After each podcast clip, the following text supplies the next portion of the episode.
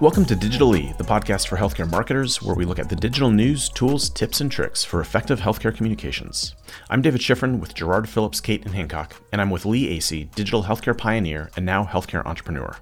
This week, Lee and I talk about the news that Netflix is cracking on their longstanding policy of going ad free, then Lee gives an update on the rent versus own debate, and that's with regards to blogs and social media, not the housing market, although that might be an interesting discussion too.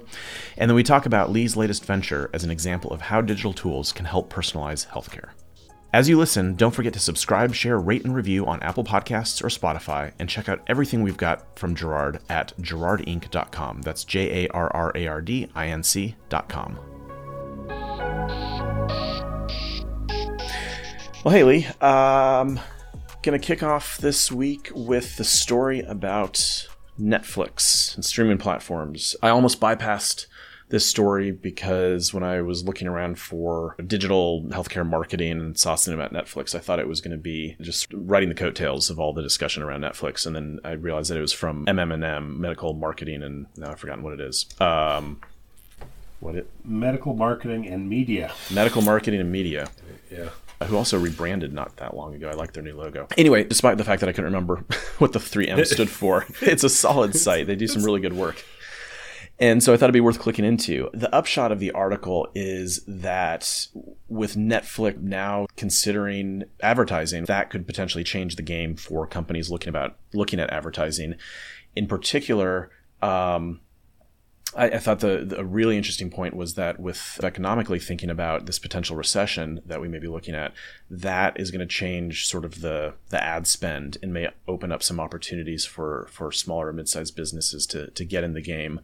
Yeah, yeah. I just think it's uh, it's it's an amplification or it's a multiplication of the number of places where advertisers can be you know, and that as the as the the continual fragmenting of the audiences. I mean, in, previously the Netflix audience has been inaccessible. Once somebody's locked into Netflix, once they're watching it, they're uninterruptible, and that's actually been part of the big part of the appeal is, that people are able to watch things without being interrupted. So figuring out how that works within the Netflix platform will be interesting. But so many of these streaming services that are Netflix had its 200,000 subscriber loss, and I think some of the others, being so many of these services, that'll supply demand, and especially if there's an economic contraction, that may open up space for smaller players to be able to get access to get their content into uh, some of these niches that might fit really well with with what their strategic goals are. So I think it's um, yeah the technology the, the evolution of these platforms and their being ready to explore the ad supported or at least partial ad supported element is is going to create some opportunities. How, how much do you think healthcare organizations should pursue this and I don't have numbers on this, but just thinking about my own viewing habits, which are primarily streaming, but I do watch I do watch regular or cable TV. I see. I can't think of really any healthcare. Uh, I see some. I do see some pharma ads on streaming. Um, but you know, if I if I see an ad for Vanderbilt, my local hospital, it's going to be on a local channel or on on cable. It's not coming through on an ad on Peacock, for example. So, you know, how much value is there? And you're talking about the audience fragmentation. Is, it worth a local hospital trying to get hyperlocal tar- targeting? Um, yeah, I think that just depends on it might relate to what the initiative is and is there a is there a particular type of program that aligns really well with we talked in the previous episode about some of the diversity inclusion topics and initiatives. There may be some places where if you're able to get hyper local targeting within these platforms in addition to then content targeting um, you could find i'd say there's some opportunity. I'm not saying you know stop everything else you're doing and, and pursue this but it's uh, definitely something worth watching. And i think the folks that have the most money to spend on it the pharma folks will they'll be the they'll be the pioneers in that i think. And as we in in the provider space see what and, and hospital space see what's what they're doing i think that'll spur some thoughts and some innovation among some of the marketing leaders to say, hey, yeah, we could, this might fit for this particular initiative. So worth keeping an eye on. For the trend, I wanted to ask you about the current state of play on renting versus owning. And as I produce the, the, the content for Jarrard, we have a blog, we have a LinkedIn presence, and thinking about how we balance um, all these different platforms and where to focus. So I think conventional wisdom for a lot of years is that you organizations that are producing thought leadership and content want to own the platform so that algorithm changes, any other kind of rule changes aren't affecting your ability to get that information mm-hmm. out there, which is something we see with social media sites all the time, right? Facebook changes their algorithm about every 10 minutes and, and it constantly mm-hmm. changes the ability to be visible. But at the same time, there's a lot of people on LinkedIn, there's a lot of people TikTok. So how are you thinking about reach versus SEO, renting versus owning, website blog versus social media, et cetera? Yeah.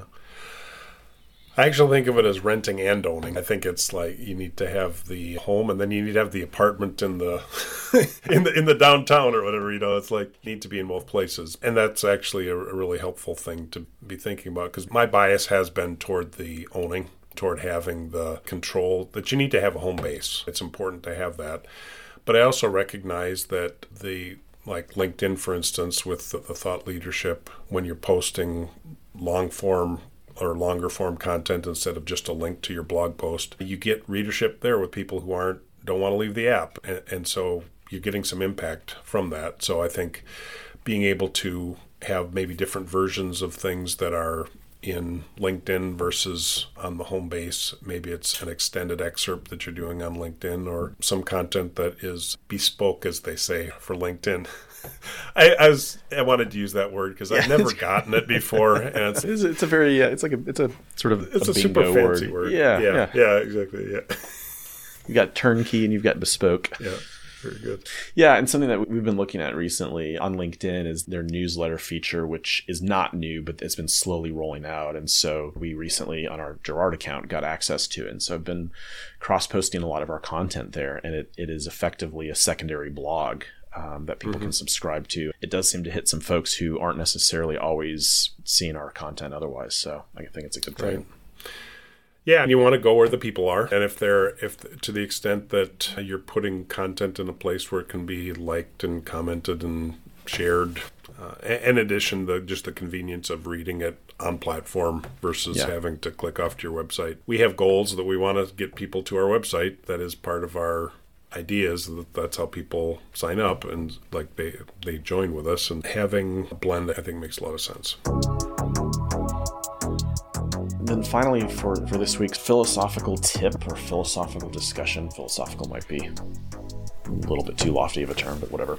Um, i've been thinking about navigating the intersection of digital tools and channels with the really personal intimate nature of healthcare.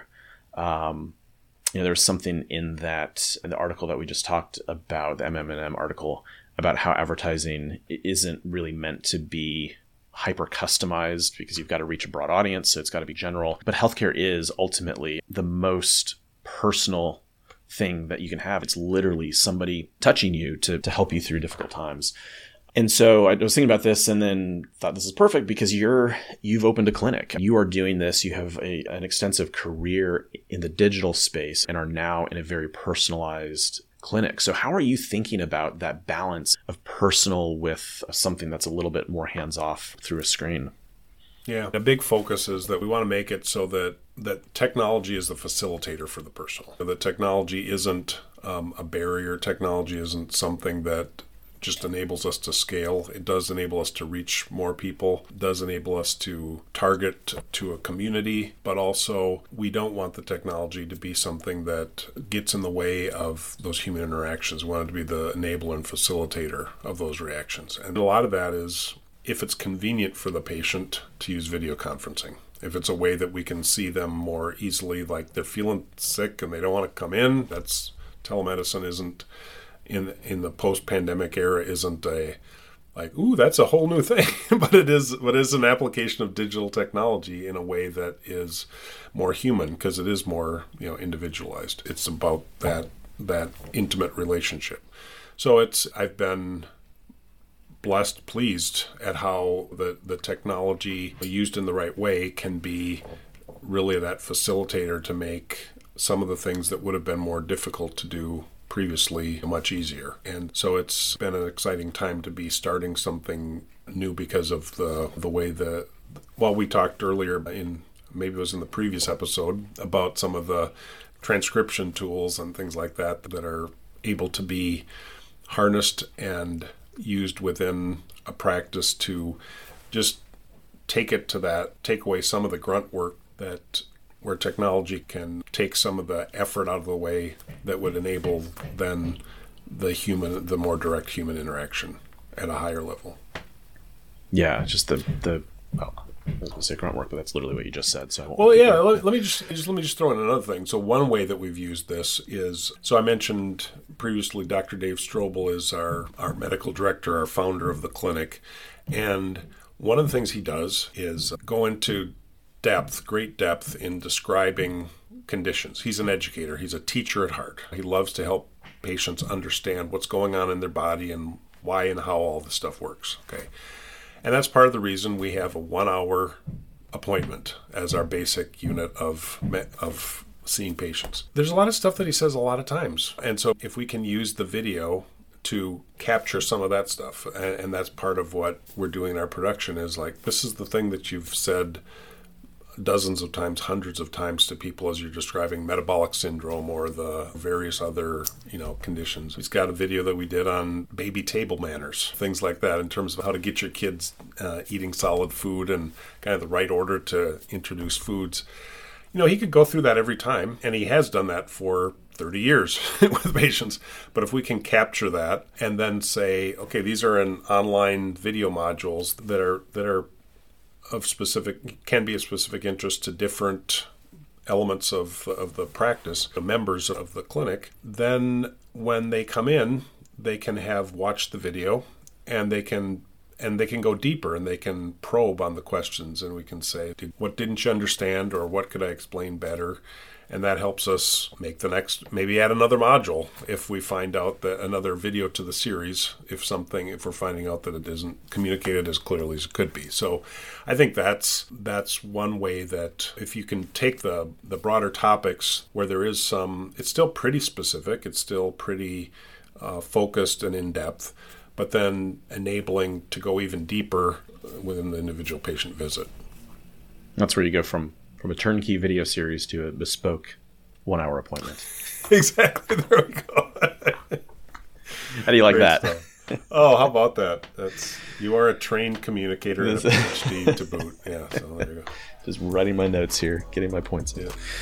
All right, thanks, Lee. It's fun as always. All right, appreciate it. Talk later. Yeah. Take care.